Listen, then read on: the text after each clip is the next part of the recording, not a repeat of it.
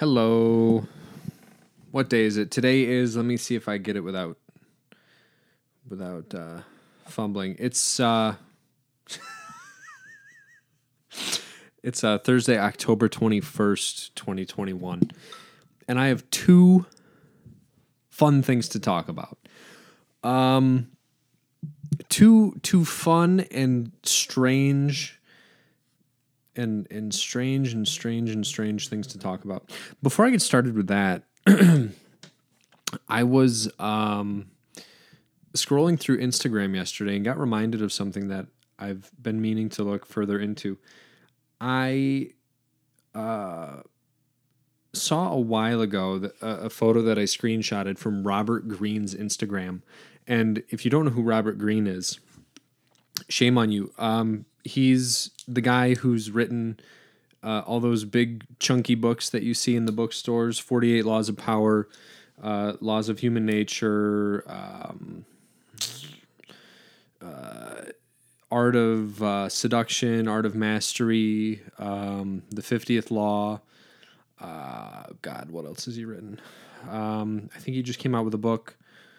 Uh, oh god what's it called i think it's called like daily laws, something like that. Um, I, I, think they're like meditations, and then he's got another one coming out, I think in like a year or so. Um, sip on water just because I've been running my mouth all day. Um, but, anyways, he's an incredible writer. He writes these giant books. He does an insane amount of research uh, when when he writes these books, and that's the thing that I was going to go back to. Um, I, I was looking into what his writing process is, and I mean because you see him talk on podcasts and interviews and stuff, and he just knows so much, and he can talk about so many different things in such depth. Um, and it just kind of made me curious as to how he retains all that information. And it, it's kind of like a, a twofold thing, and let me just find the proper term for it. The first thing is called marginalia, which um, sounds weird. I I'd never heard the term until last night when I was looking into this. Um, one moment. Place books. Okay. Um, it's a fancy word for saying that when you read a book, you highlight it, you underline stuff, you circle stuff, and then in the margins you write questions or or ideas or statements or kind of reactions to whatever it is that you're reading on those pages. Um, then, so that's kind of step one, which kind of helps with retention, anyways, because in asking those questions and pointing those things out, you retain them. Um, I think this was something that I had mentioned here a while ago, or it was just something that stood out to me. Uh, with Jordan Peterson, someone asked him how he retains stuff because he said that he doesn't, you know, highlight books, he doesn't underline things, he doesn't do any of that stuff like I would say most of us either actively or passively do. Um, he said that he remembers things because he thinks about them. So he'll read something in a book and he'll think about it and talk to himself about it and talk to other people about it, whatever. Um, which I tried for a while, but I'm it, it's very difficult for me to focus on stuff sometimes. Um, so I stopped doing that and kind of started doing this again. Um, but the second part of what this whole process is is creating something called what I guess is called a commonplace book. Um, and it's not really a book; it's like a a box. And um, I, I was reading about Ryan Holiday's because I guess Ryan Holiday, who wrote um, like the Daily Stoic, um, I, I, haven't read his other books. I can't remember the the names of them off the top of my head. I think Obstacles the Way is one of them. Um, but another good writer, another really smart guy. Um, he, I don't want to say trained with. He was um, someone who studied Robert Greene, who worked with him, um, and it has a similar writing and, and research style. And it, it's doing this thing called creating a commonplace book, which is basically a photo box full of index cards, and they're categorized into whatever categories you're looking to lo- learn more about. Um, and it's full of index cards that have margin notes and references and ideas and terms and stories and all those things on them. Um, and that comes after you do all your dissecting of a book as you go back through and you look at these things and you write them down and you look further into them. Um, don't know why I felt like mentioning that, but it's with, with the whole commonplace book thing. It's something that I'm going to start doing, and I hate to like say that I'm going to start doing something at a later date, but being that everything that I own is currently in a box, um, I'm just not going to add to the the mess right now because then I'll feel like I need to start digging through all the boxes that I have books in that I've highlighted and written through. Um, but yeah, I I'll have more on that once I actually start doing it and start filling up that that box that I get. Um fuck. Okay, so like I said, I have two fun, strange uh things to talk about. And I think one of them is I mean, it's blatantly obvious. The first one I'm going to talk about. The second thing that I'm going to talk about, and I'm going to read both of these articles um, when I go through these two things, is. Oh, okay, never mind. Um, the second one, I, I was just I, I called Pat to see what his thoughts were before I came on to record about these. Um, because the second one, I agree with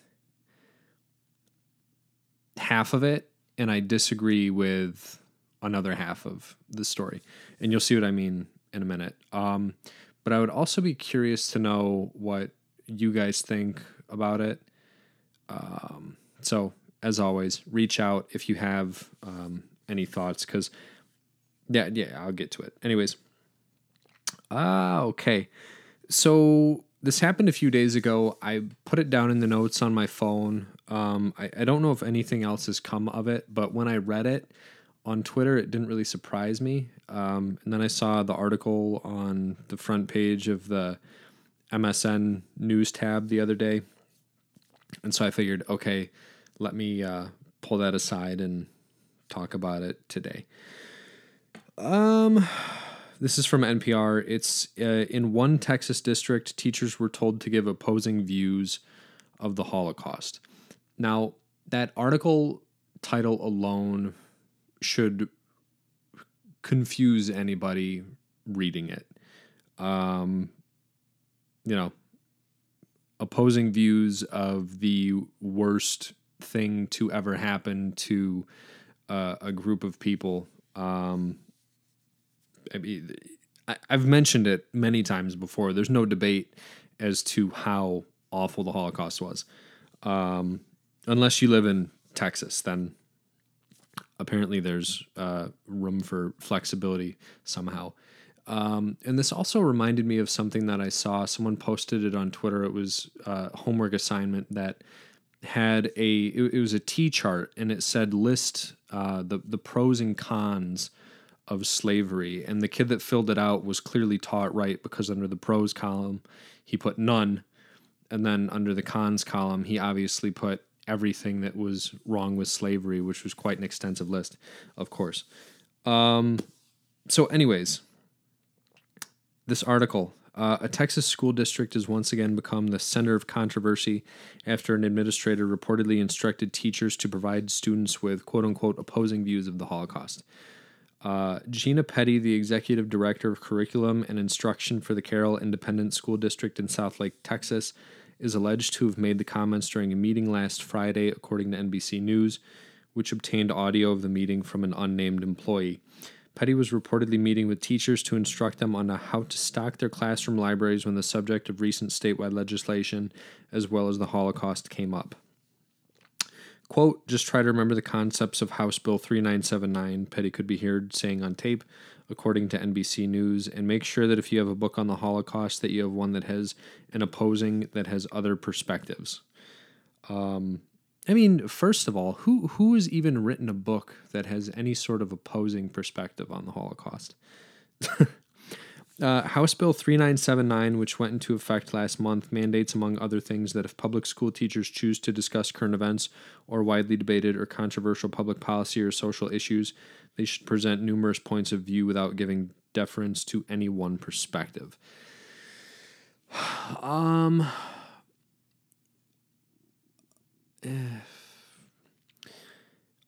okay, I in a okay, slightly, only slightly do I agree with this. Um, but this is only in regards to controversial policies or widely debated issues.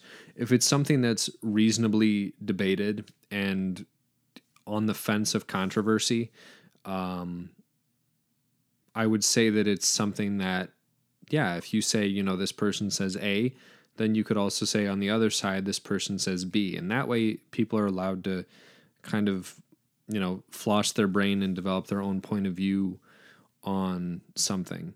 But that would be something like, ah, fuck, let me think. Um, you know, should it be legal that politicians get money from donors that influence what uh, decisions they make in Congress. Stuff like that. Something that's, you know, you could argue it one way, you could argue it this another way. Um, should schools provide, I don't know, condoms in boys' bathrooms? Um, is something I remember I had a debate on when I was in my senior year of high school. Um, you know, what are the pros and cons? Should we? Should we not? Is there consequences? Are we enabling anything? Are we providing better outcomes potentially? Blah blah blah blah blah. Stuff like that. Um, not, you know, is there room to debate?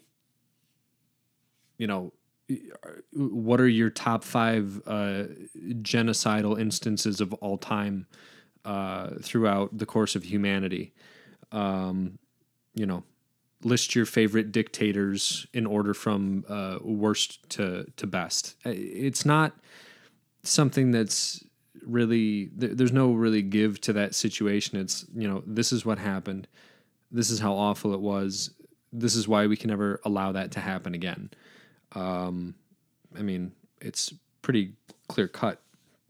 Again, unless you live in the school district in Texas.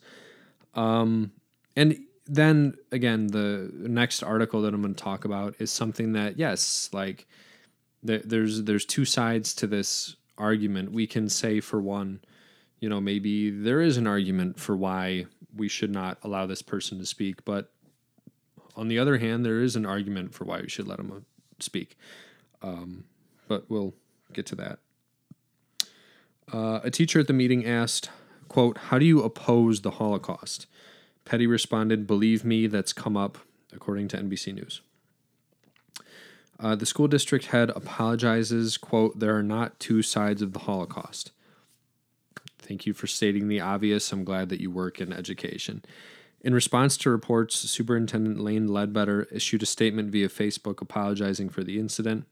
Quote, As the superintendent of schools, I express my sincere apology regarding the online article and the news story released today, his statement reads During the conversations with teachers during last week's meeting, the comments made were in no way to convey that the Holocaust was anything less than a terrible event in history.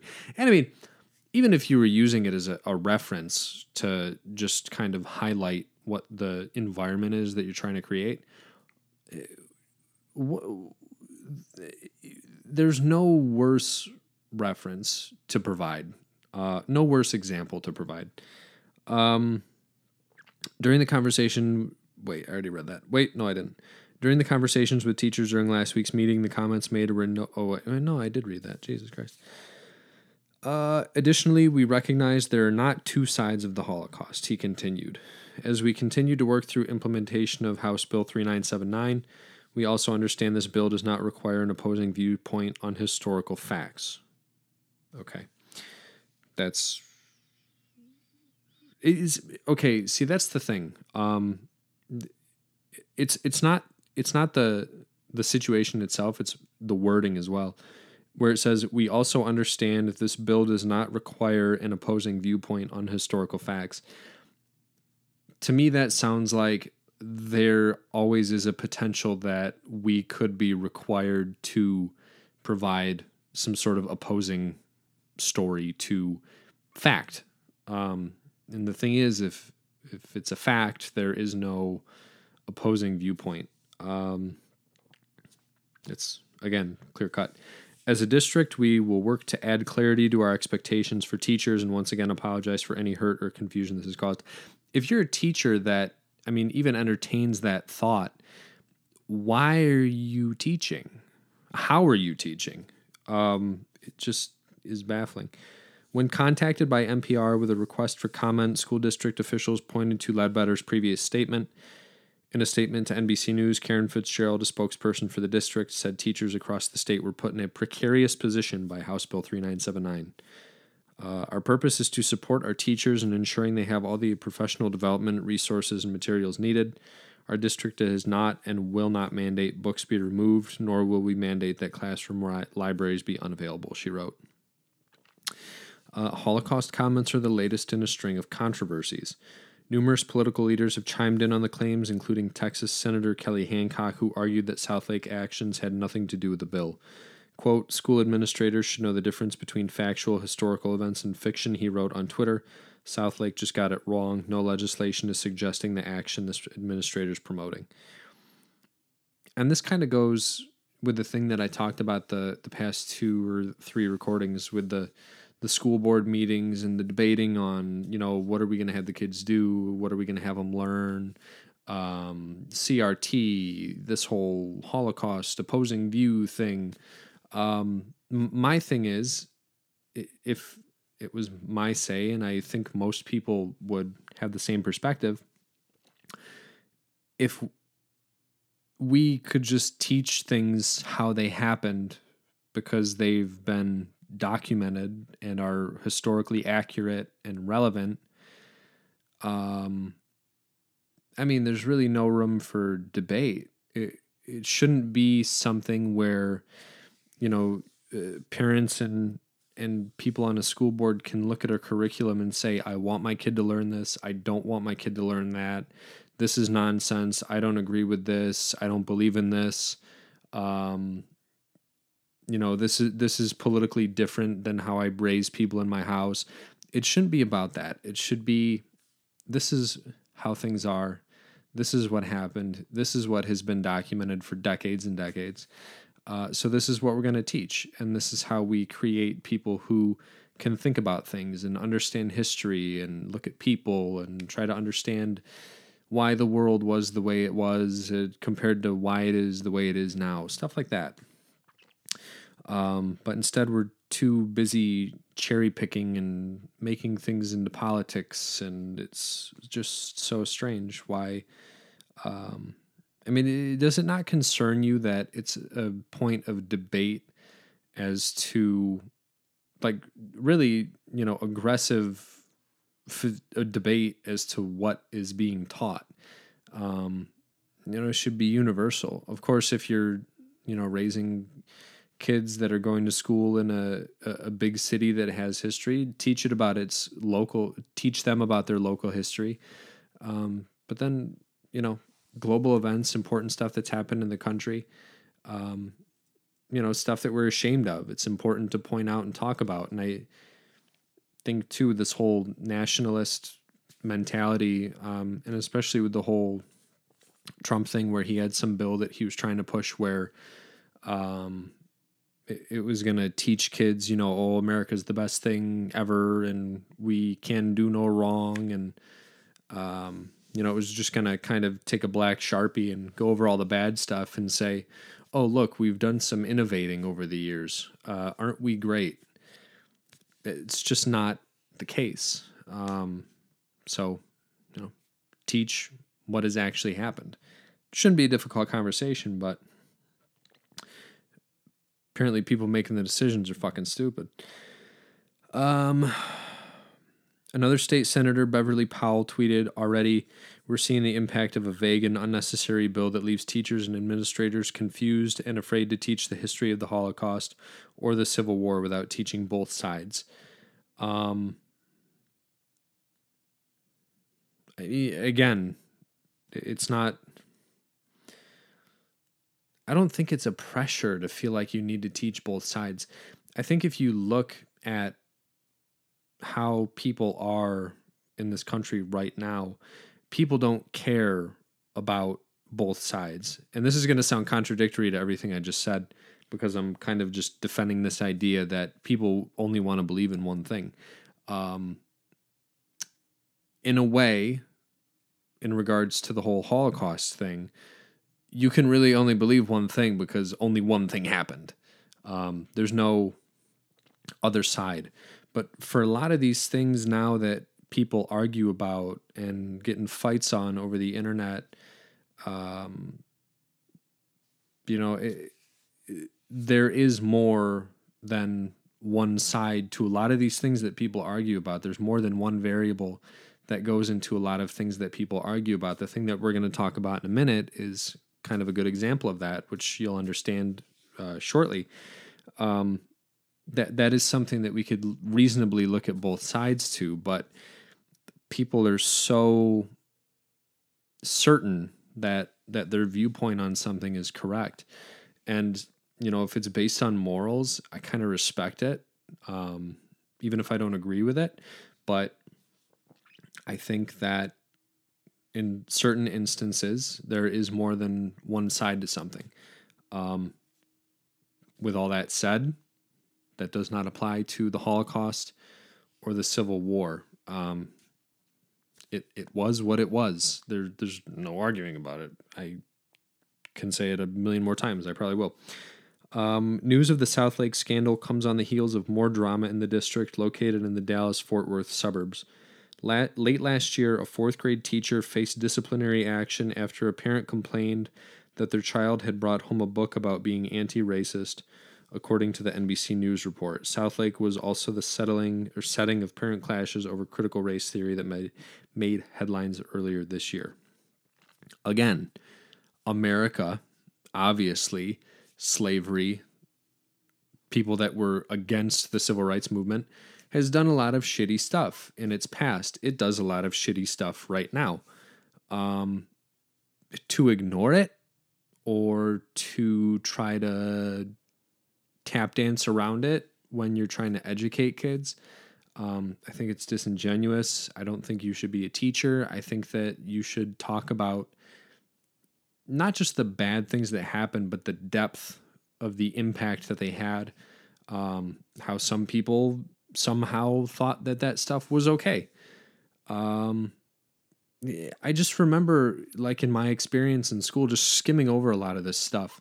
Um, and I, I don't think it's appropriate that this is something that you know we have to be exposed to after the fact. Um, you know, when we're young, obviously you don't want to look at a a six year old child and tell them, you know, that we had to constantly be power washing people's blood off the pavement because we didn't want to treat people as human beings. Um, you know, because it's a six year old child, but I think it gets to a point where they're old enough where they can understand that not everybody is good. Not everybody has good ideas. Um, not everybody's going to do the right thing. And there's all these variables power, money, political, social influence that come into play that impact all these things. But at the end of the day, people are people, and some people are good and some people are bad. Um, you know, if you want to argue it, you have a right to, but you might not be correct. Um, you know, some people will say, well, if I'm not correct, I'm still using free speech. Okay, whatever, that's a different conversation. But teach what has happened, teach the impact of the things that have happened. Um, teach what could have happened if we took a misstep in another direction, or where things could have turned for the better if we would have done something differently This is how kids learn problem solving and critical thinking, and they understand cause and effect and the depth of their actions and their behaviors long term. Um, you know, even if you fix something in 2010, it can still be broken in 2020 because you didn't do something soon enough or you didn't, you know, apply the right amount of effort or intuition into trying to solve something. you know, um, the whole, what is this? Uh, after a parent complained that their child had brought home a book about being anti racist. Fourth grade teacher, fourth grade teacher, fourth grade, um, fourth grade. Because again, to me, obviously, this is something you want to teach kids that being racist is bad. It's obvious. Um, I think kids when they're young, they don't they don't have even a comprehension of what racism is because their perspective on something is well if i like this person i like this person you know if they're fun to be around i like to hang out with them they like to i don't know use crayons or whatever. I like them or maybe they don't like someone because they like to use shitty markers. That's how kids are. Kids aren't saying stuff like i don't like this person because of the way they look or i don't like this person because of you know their uh, their family background. That's not something that young kids fathom. That stuff that they're exposed to that they begin to comprehend as something that's a, a rational way to think um, it comes from the home it comes from kids listening to their parents watch the news or little kids listening to their parents talk to other people's parents or their friends about stuff that uh, people generally wouldn't agree with. Um, that they think is okay because a, a, parental or authoritative figure that they look up to acknowledges it as something that's valid. Um, so yeah, I, I mean, I don't know. It's you put anti in front of something, it just sounds weird. Um, but again, is racism is not something that is a, a two sided thing. It's it's not good. There's there's no positives to it. Um, yeah. So that's that article. Um, and again, with the whole like we're gonna implement this theory or that theory. It's like we just need to stop debating on what we're going to talk about and we need to put people in charge that will realize we're just going to teach what has happened. We're we're going to dot all our T's and cross all our I's um, and make sure that we're presenting a, a legitimate history of, you know, what happened and what's happening now. That's all. I think that's completely reasonable. Okay. So for this next thing that I'm going to talk about, it is one of those things that you can get a, a, variety of flavors when it comes to reading a story like this, depending on what um, you know source you're reading it on. Um, oddly enough, I found like the most neutral and like you know kind of give and take article from the New York Times, which you know whatever. Um, this is about a scientist who was going to be doing a, a talk at MIT, um, which MIT is that's where the studs go the the scientists, the engineers, the mathematicians, um, really really smart, sophisticated brains. Um, and I guess this guy has some controversial views on affirmative action, which I don't agree with. Um, and I don't think a lot of people listening specifically would agree with him. Um, but he was uninvited from the speaking event because of the students saying that they didn't like his political views. Um, this guy's a scientist. I've never heard of him. I don't know who he is, but he was relevant enough to be invited to speak at MIT about some sciency thing. Um, I before reading the article to you, I will say um, folks have been uninvited from schools in recent history because they've consistently been controversial about obvious shit that you shouldn't be controversial about because, you know, again, it's kind of like with the whole Holocaust thing. There's really not any other way to see some things. Um, but consistently controversial. I guess I could understand we don't want someone coming to speak. Um,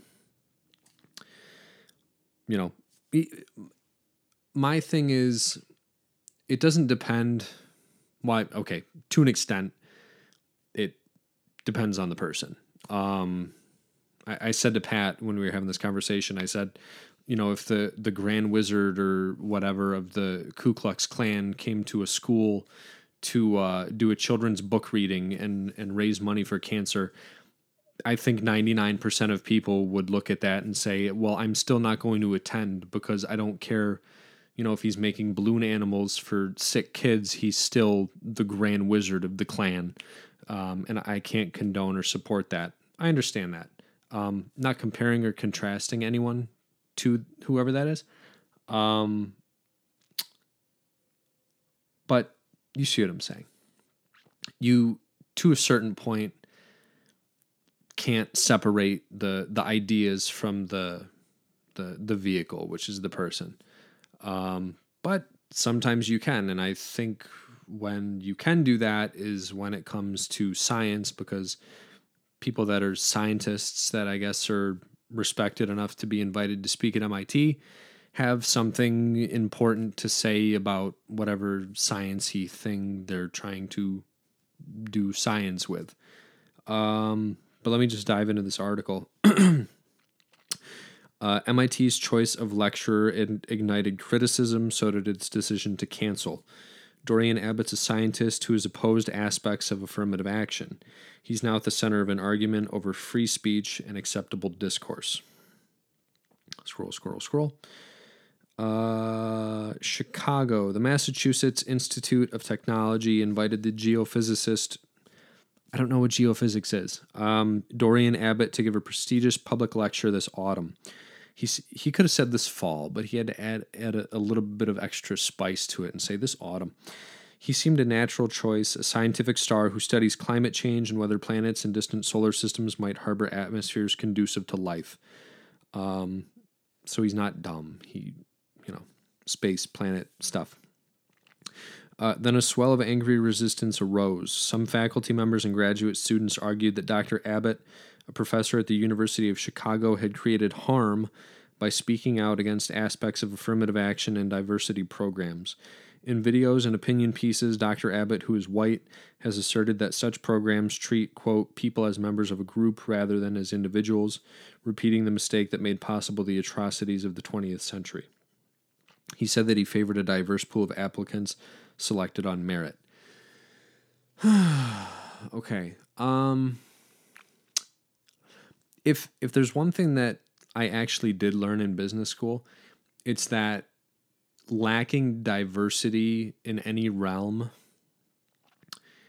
is both in the short and long term detrimental to I don't know if you're making a study group, if you're working on a project with people, if you're in a corporation or a business with people, um, there's so much opportunity that diversity allows for that you can't get with just selecting people based off of the fact that they qualify. Um,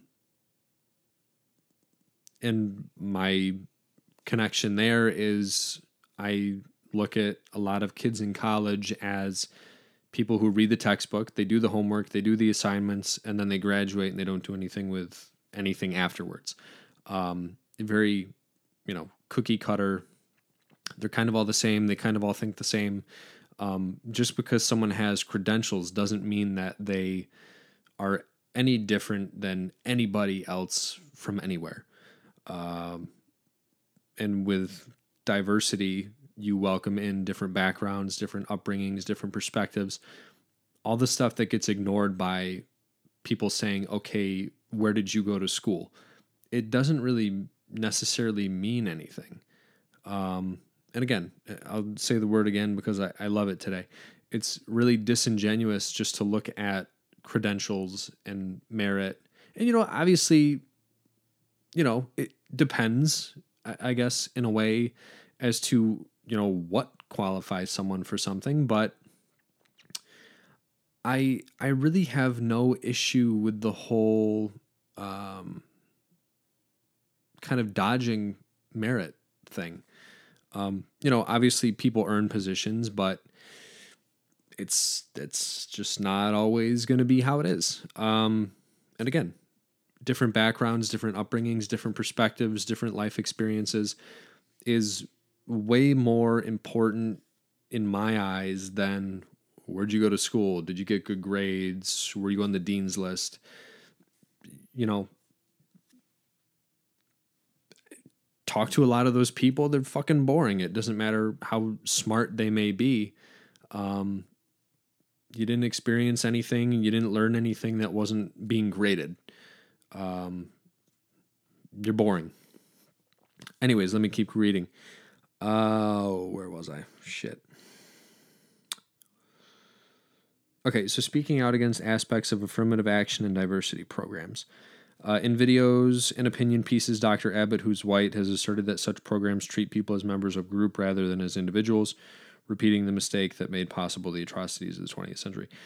I don't think that we should look at people as someone that belongs to a group, um, but in the sense of creating diversity in teams, um, I think it's important. Um, and then in doing that, we get to learn who the individual is. And if that individual sucks, then they don't work with us, I guess. What are you going to do? Um, he said that he favored a diverse pool of applicants selected on merit. So, I mean, that doesn't really sound bad. He prefers diverse pools of applicants selected on merit. Um, so merit is, you know, you have become capable and competent of being recognized for some sort of achievement. Um, but then it's also understood that we want to aim for diversity because again, the the positive outcomes, everyone's being included, everyone's got these different backgrounds that they can provide experience, information, context from that they make things interesting first of all and then again short term long term um, it's just beneficial for everybody. Uh, he said that his planned lecture at mit would have made no mention of his views on affirmative action but his opponents in the sciences argued he represented a quote infuriating inappropriate and oppressive choice. So this is where i have the issue.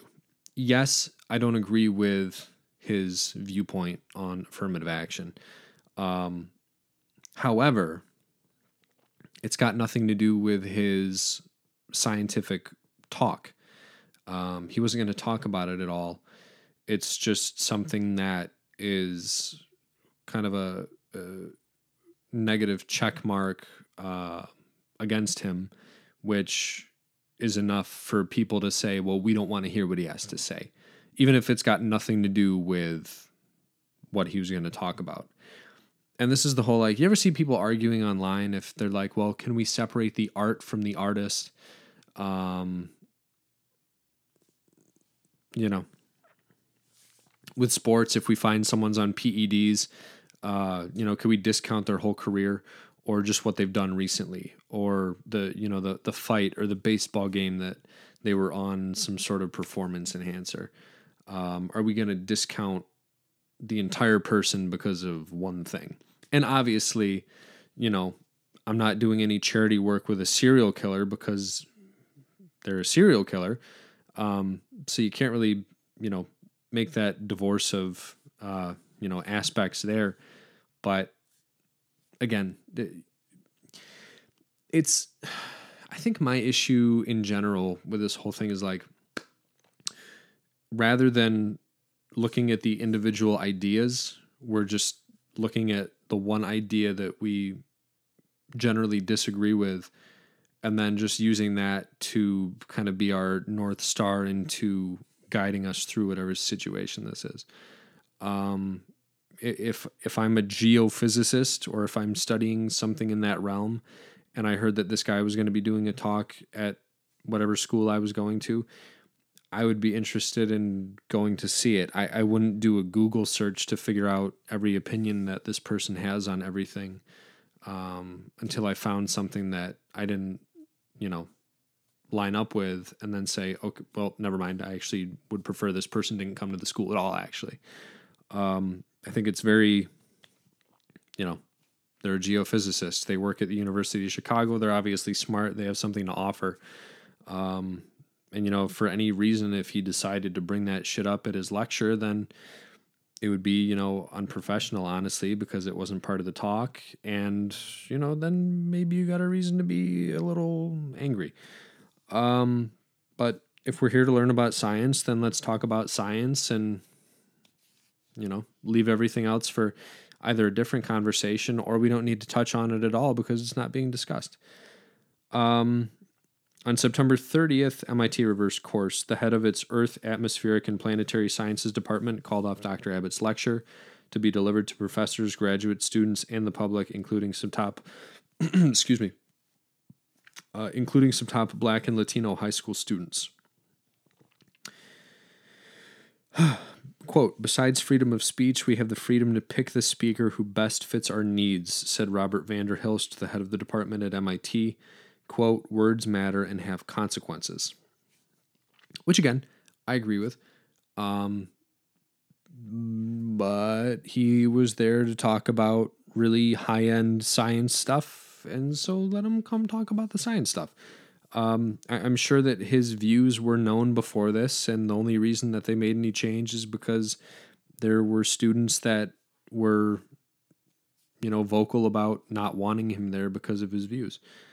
Um, ever more fraught arguments over speech and academic, freedom on American campuses have moved as a flood tide into the sciences. Biology, physics, math all have seen fierce debates over discourse, hiring, and objectivity, and some on the academic left have moved to silence those who disagree on certain questions. Um, okay, I'll keep reading. A few fields have purged scientific terms and names seen by some as offensive, and there's a rising call for citational justice, arguing that professionals and graduate students should seek to cite seek to cite more black, Latino, Asian, and Native American scholars, and in some cases refuse to acknowledge in footnotes the research of those who hold distasteful views. Still, the decision by MIT, viewed as a high citadel of science in the United States, took aback some prominent scientists. Debate and argumentation, impassioned, even ferocious, is the mother's milk of science, they said, uh, which I agree with. Um, you know, controversial views, I think on a personal level, if people want to debate those and have conversations about them, that's great. And I think that's what people should do because it's how we learn. And obviously, going to contradict the last segment that I talked about it's how we learn about people's opposing viewpoints and how they get to them. Um, I think where a lot of the the lack of discourse comes in colleges is stuff that you can have more than one side to. Um, you know, there's probably like what a few thousand people on the planet that don't believe uh, that the Holocaust happened. Okay, how many people are on the planet? Like eight billion. Now, if seven billion people said that they didn't believe it happened, um, you know, then maybe we have to uh, look back at things. But let's be honest, it's never going to happen because there's there's no debate, um, and anyone who does try to debate it is just, I mean, as we just did in the last article, it's laughed at. It's it's nonsense. It's it's just nonsense. That's all it is.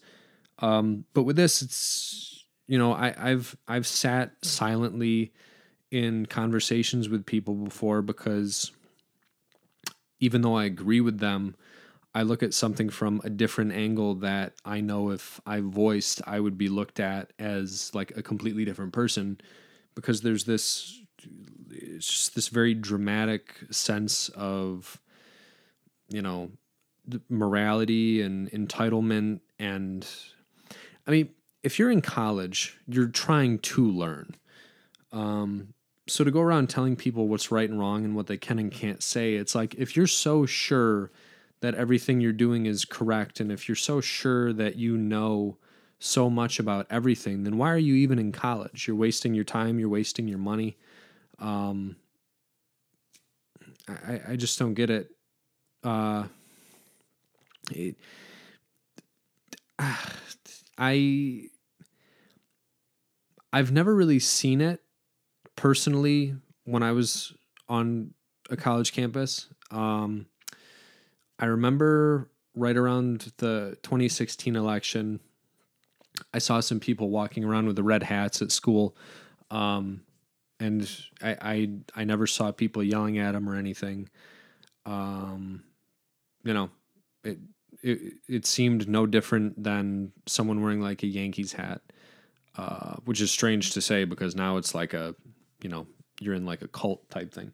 But, um, and again, the the only real reference I have to any weird interaction that I observed at a college was when um, I was at Nazareth and it was after the election and there was just a forum of kids that were talking about concerns on campus after the election because there was people um, graffitiing you know hates like genuine hate speech um, you know swastikas uh, slurs um, anti-lgbtq plus type stuff um, and kids were voicing their concerns about that because they were genuine relevant concerns um, and during that conversation, which you know, a lot of kids were emotional, a lot of kids were concerned, a lot of kids were because the president was of the, of the, school was sitting there. A lot of kids were saying, you know, I don't feel safe here. I I, I don't want to stay on campus. I don't want to you know stay here. I want to transfer somewhere else where this won't happen. I I don't even want to be in class. I want to do stuff online, stuff like that. And I remember this one girl said, um, she raised her hand and she said, you know, while we're all here I think it's also important to mention that we shouldn't um, listen to music that objectifies women. Um, and there was people that were like clapping, and I was like, well, they weren't clapping; they were doing that whole finger snapping thing. And um, I just sat there and I was like, that's not why. That's not what we're talking about right now. And I mean, yeah, I guess maybe it could be something to have a conversation about. You know, if certain types of music have an influence on how kids view, uh, you know, different genders, but that's not why we were there. We were talking about something that was way, way, way more important than what sh- this girl had mentioned. Um, I just remember sitting there going, like, what the fuck now? Because she she kind of opened the door to anyone raising their hand and say, "Oh, we should also talk about this while we're here." Um, it, I mean, the conversation was strategically brought back to center, but I just remember hearing that and I was like, "What?" Like, we're talking about kids that are scared that they're going to get you know attacked if they're walking to their dorm late at night and she wants to talk about what music we should and shouldn't listen to um and it's just like what? That, i mean that you're paying to learn and these are the things that you draw up when we're talking about important stuff. Um anyways quote i thought scientists would not get on board with the denial of free speech movement said jerry coyne an emeritus professor of evolutionary biology at the university of chicago. I was absolutely wrong 100% so Dr. Abbott, 40, 40 years old, spoke of his shock when he was told his speech was canceled. I truly did not know what to say, he said in an interview in his Chicago apartment. We're not going to do the best science if we are constrained ideologically. I botched that word. We're not going to do the best science we can if we're constrained ideologically. Um, and that's the thing is it wasn't a restraint that was based off of other scientific findings. It's not like someone was coming to I mean this is like I would say a, a good you know example here would be let's think if some doctor some prestigious doctor uh, the surgeon general was going to come to someone's college to talk about um, you know the effectiveness of a, a covid vaccine. Um, and then there was a, a group on campus that was like you know they they said well that's irrelevant because we believe that it's best to you know use lysol or whatever which we all know is wrong. Um it's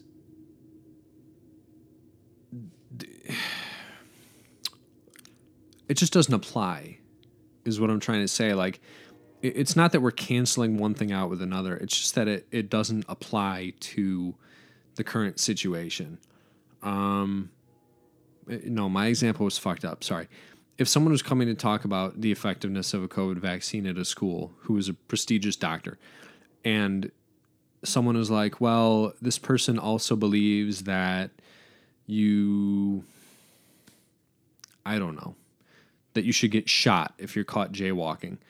Um, you know, they're they're unrelated. So we can critique this person for thinking of that crazy thing that no one really agrees with. Um, but you know, this guy has the credentials to be able to speak about medicine. So let's hear what he has to say about medicine, and then you know we can all mock him when he leaves by you know ignoring a crosswalk signal. That's all I'm saying.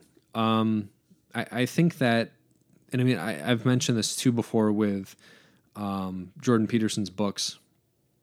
It's kind of like the whole thing that people look at. And I think if we looked at most people, we would find something that they think or that they've said or that they believe that we don't agree with. Um, but what about all the stuff that they've said or that they've contributed that makes sense? And why is it that we ignore those things? Um, you know. You know. And obviously, you know, if a serial killer wrote a book about how they did everything, um, people would eat it up because for some reason people like that. We like to listen to podcasts about people that have gone on killing sprees. Um, you know, we obsess over people who have gone missing and we try to be, you know, at home detectives. Um, we we obsess over. I don't know what's what. The, I think I mentioned this a while ago. The, the whole Ted Bundy obsession, where people are like super interested in him. I guess you can make the argument in saying, um, "I can't believe you're so interested in this guy. He's a murderer." Um, you know, then you just got to discount him completely. Which you know, I think read about them and listen about them and stuff. Stop making TV shows that kind of make them out to be sexy characters. Um, that's a different argument, but uh, yeah, it's. I mean, they, it just doesn't. It just doesn't make sense. If we're here to talk about one thing, let's talk about that one thing. And you know, if this guy shows up at a, a panel discussion talking about diversity efforts and affirmative action, then that's the time that you challenge their views and critique them and offer your two cents and your perspective. Um, because that, I mean, that's just how things work. And especially with science, too, if you're just going to tell someone that they can't come and talk and share their ideas and their research, um, you know, why? What are you, what are you doing? Are you there to learn or are you just there to kind of try and coach other people through, uh, you know, living a moral life. Anywho, uh, this is a debate fully engaged in academia. I'm very burpy. What the fuck? No sooner had MIT canceled his speech than Robert P. George, director of Princeton's James Madison Program in American Ideals and Institutions, invited him to give the speech there on Thursday, the same day as the canceled lecture. Dr. George is a founding member of Academic Freedom Alliance, which is dedicated to promoting academic debate. MIT has behaved disgracefully and manipulated cap, blah, blah, blah, capitulating to a politically motivated campaign, Dr. George said. This is part of a larger trend of the politicization of science. Uh, the story took another turn this week as David Romps, a professor of climate physics at the University of Berkeley, California, Berkeley, announced that he would resign as director of the Berkeley Atmospheric Sciences Center. He said he had tried to persuade his fellow scientists and professors to invite Dr. Abbott to speak and so reaffirm the importance of separating science from politics. In quote, in my view, there are some institutional principles that we have to hold sacred, he said in an interview on Tuesday. The history of science is no less marked than other fields of learning by abhorrent papers of suppression and prejudice. Nazi and communist regimes twisted science to their own end, and scientists buckled, fled, or suffered perilous consequences. Some professors point to aspects of that history as a cautionary tale for American science. In the United States, so called race science, including the measurements of skulls with the intent to determine intelligence, was used to justify subordination of black people, Chinese, Italians, Jews, and others. Experiments were carried out on people without their consent. Wait, how is this relevant?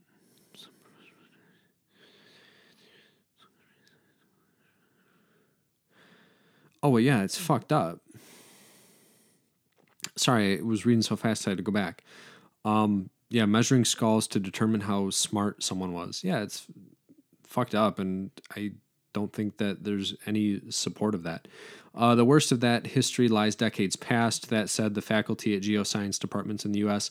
has more white faculty than some other sciences. Departments have attracted more female professors of late but struggle to recruit black and Latino candidates. The number of Asian Americans earning geoscience degrees has decreased since the mid 1990s.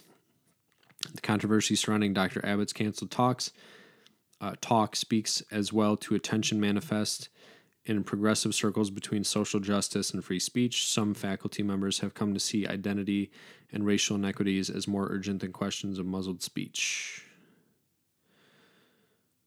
Mm, uh, Phoebe A. Cohen is a geosciences professor and department chair at Williams College and one of many who expressed anger on Twitter at MIT's decision to invite Dr. Abbott to speak, given that he has spoken against affirmative action in the past.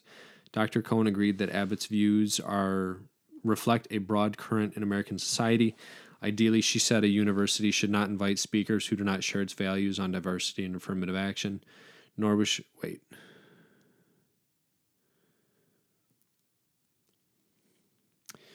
Okay. Nor was she enamored of MIT's offer to let him speak at a later date to the MIT professors. Quote, honestly, I don't know that I agree with that choice. She said, to me, the professional consequences are extremely minimal. Am I a dope, or did I just read that whole thing and not understand what her thoughts were? Uh, what she was asked of the effect on academic debate should the academy serve as a bastion of unfettered speech.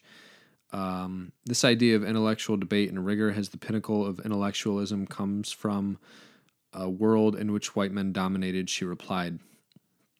Stephon Alexander, theoretical physics professor at Brown University and author of uh, Fear of a Black Universe and Outsider's Guide to the Future of Physics, said he was not familiar with the intricacies of the story but he noted that we live in a highly polarized world. The question, he said, is whether we play into that culture or figure out constructive dialogue and maybe exercise some compassion. Uh, room for debate and nuance is what a university is about. There we go. Okay. Who's this guy? Stephon Alexander. Let me look him up. What he do? Stefan Gilmore. Uh, Stephon Alexander, theoretical physicist, cosmologist, musician, and author who blends the worlds of theoretical physics and jazz music. Holy shit. Huh. Q&A with Stephon Alexander. Greater diversity in science could unlock the secrets of the universe. Cool. Okay. Um so again, he says, uh, "Room for debate and nuance is what a university is about." Yeah, um, I mean, you know, I, I, I get that people have questionable views on some things. Um, but again, like I said, if they're there to talk about something that they are a scholar in, um, and that they intellectually excel on, I mean, that should be welcomed at a school. Um, it's it's an open thing. It's for people to show up to, to listen to, and learn from. Um, you know, it's not like someone's trying to lecture about some personal ideology um, that not a lot of people will agree with. Um, and the whole point, it's supposed to be a push and pull. We're supposed to learn from people. And even learning from people could be if someone says something I don't agree with, I'm going to feel that I don't agree with something. It, it could be because of something that I've read that I don't think lines up, you know, factually, or it could be something that I feel that I morally don't agree with. And so then I further look into it to either confirm or deny my initial reaction to it. Um, I think less and less people are doing that. And I think that's kind of just at their disadvantage. Um, I don't know what this guy's views are, but for me, I want to hear them because I don't agree with them. I don't think I do.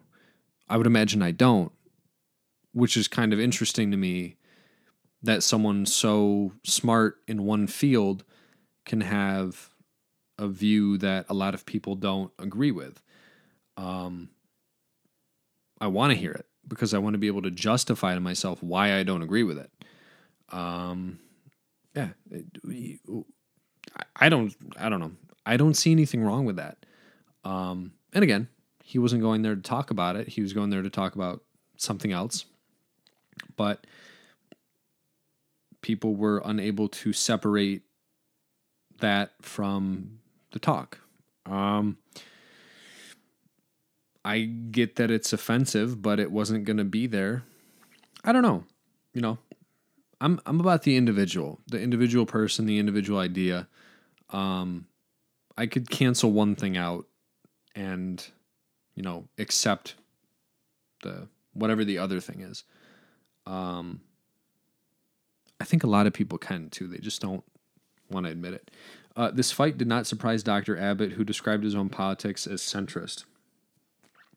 A Maine native, he went to Harvard and came to the University of Chicago for a fellowship and became a tenured professor. He said he found in Chicago a university that remained a leader in upholding the values of free speech even as he noticed that colleagues and students often fell silent when certain issues arose. Dr. Abbot said his department had spoken of restricting a faculty search to female applicants and, quote, underrepresented minorities except for Asians. He opposed it. Quote, um, from Abbot, Asians are a group that is not privileged. He said it reminds me of the quotas used to restrict Jewish students decades ago. Um, I, I don't know what he's referring to. And I think too sometimes people will look at something happening now and relate it to something that it doesn't actually compare to that happened in the past.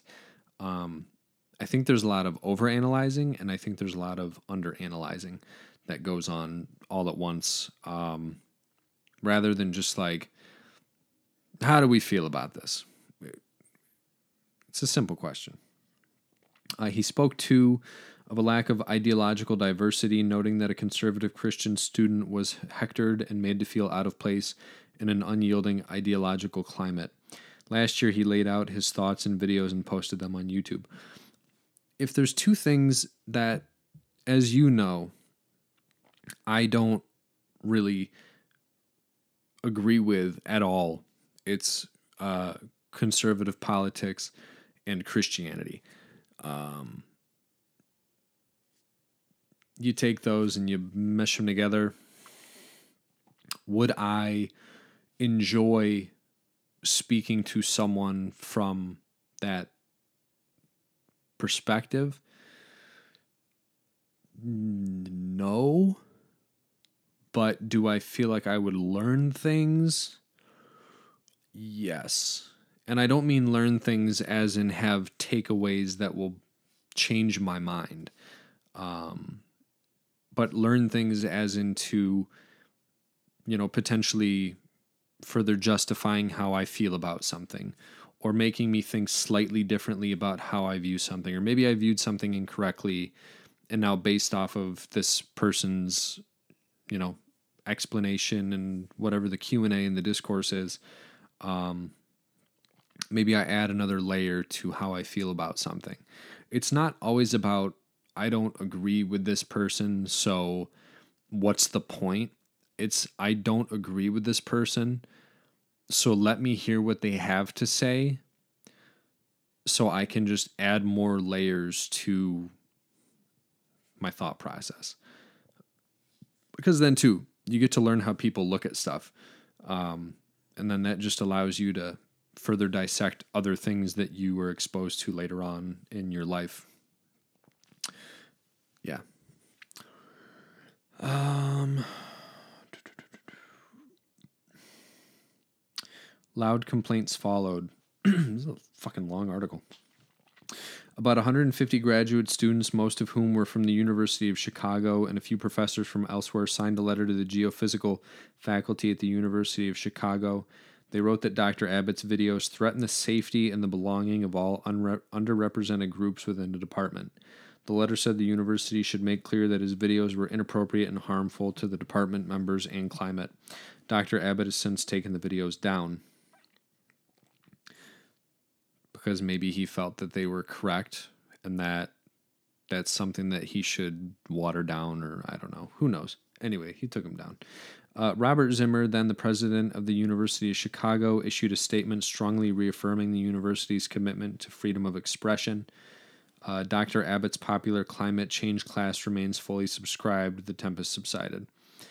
Uh, Dr. Abbot said he offered to show his videos to some grad student activists and discuss it, but not apologize. Graduate students said they refused his offer.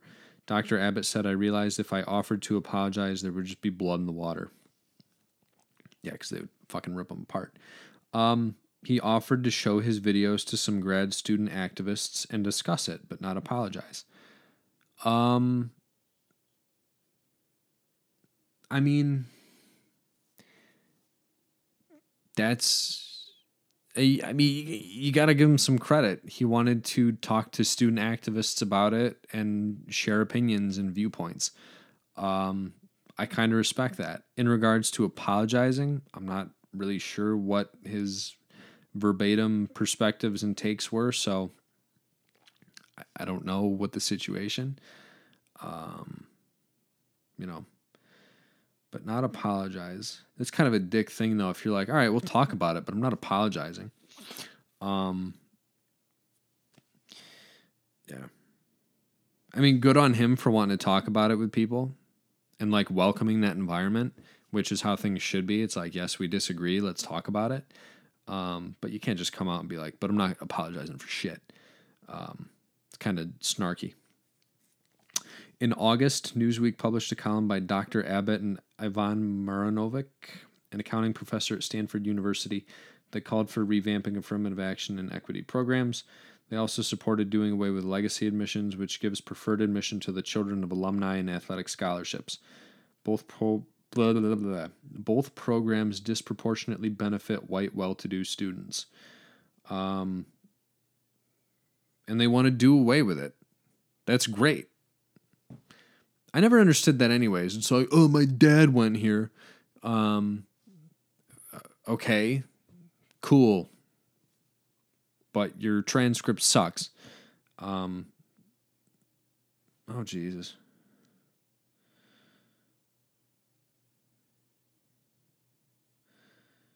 Hold on a minute. I just got the craziest spam text. My God.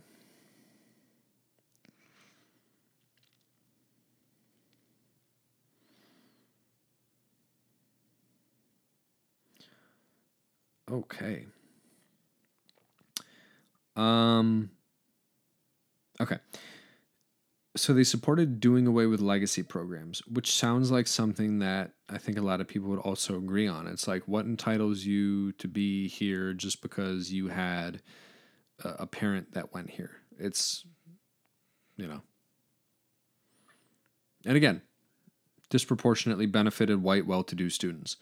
Um, you know, to that, I say, get rid of the legacy program. And then to the people that don't like that you got rid of the legacy program, get over it. In the last three sentences of that column, the professors drew an analogy between today's climate on campus, oh, Jesus Christ, and Germany of the 1930s and warned of what happened when an ideological regime obsessed with race came to power and what it did to free thought. Uh, the remarks reignited the anger of people who had previously clashed with Dr. Abbot over affirmative action. Even supporters of Dr. Abbot's free speech right saw the comparison to Nazi German as overdrawn. I think it's a little overdrawn. Yeah. Uh, but they added that it was hardly unusual for academics to draw rhetorical comparisons to the rise of fascism and communism. Uh, c- quote, can we just be honest here? This is not a bit happening because Dr. Abbot used a bit of especially vivid language, Dr. George said. This is legitimate subject of debate, and the argument that it makes students unsafe is risible. Dr. van der Hilst of MIT expressed respect for Dr. Abbot's scientific work, but drilled down on the Newsweek essay, quote, drawing analyses to genocide is totally within his right to do so. Uh, he said, but he added, it is inflammatory and stifles the very respectful discourse we need. Okay, there we go. If we're going to have a discourse, we're going to be nice about it because we're smart people and we're sophisticated and we respect other people's ideas even if we don't agree with them. And we will let this person expand on their ideas so we can have a counter argument where we expand on our ideas and tell them why we think we're right and they're wrong and that we disagree with them and that we don't see things the, the way that they do. That's how things should be right? Uh, he stressed that he talked to senior officials at mit before deciding to cancel the lecture it was not who shouted the loudest, Dr. Vanderhill said. I listened very carefully. Dr. Vanderhill speculated that black students might well have been repelled if they learned of Dr. Abbot's views on affirmative action. This lecture program was founded to explore new findings on climate science, and MIT has hoped to attract such students to the school. He acknowledged that these same students might well in years to come encounter professors, mentors even, who hold political views at odds with their own. Those are good questions, but somewhat hypothetical, Dr. Vanderhill said. Freedom of speech goes very far, but it makes civility difficult. Dr. van der Hilst added that he invited Dr. Abbot to meet privately with faculty there to discuss his research. Dr. Abbot, for his part, said he had tenure at a grand university that valued free speech, and with luck, 30 years of teaching and research ahead of him, and yet the canceled speech carries a sting.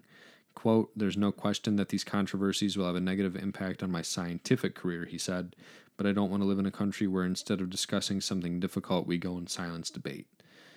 Um, yeah, you know, I agree with that. Um, in a way. Hold on.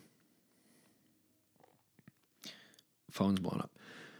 Um, I I think that talking about stuff is important no matter what it is. Um, and even in a lot of debates, I believe the format that works best is to have the people that don't agree with a specific viewpoint be the ones that are arguing in favor of that viewpoint.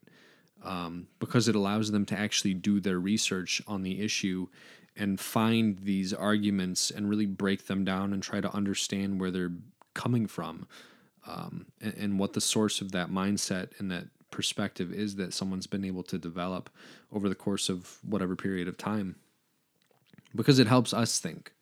Um, teaches us a different way to think. And it teaches us that people are going to look at things in what we see as abstract. Um, and as annoying as that might be i think for the most part it's it's done in a way that is for discourse um, but I, I think we're becoming less sophisticated um, in, in that realm. And that, you know, you can't really have a debate on ideas without it turning into like a nasty verbal exchange that, you know, results in personal attacks and and character remarks.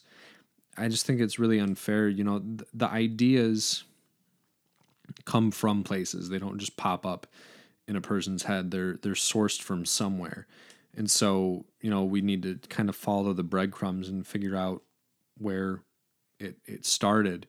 And then that way we can not only understand how other people think and look at things, but we can also understand better how we look at things and how we get to understanding why we see things the way we do. Or maybe in doing this, we'll find things that we thought we believed in one way that we weren't a hundred percent where we thought we were on whatever topic. Um, I think that's okay. Um, and again, I, th- I think if people think they know everything, then why are you at a university? Um, you know, go change the world if you're so certain that you have everything figured out. Um, you know, I think that morals and values are important, and it's obviously a, a primary driver of,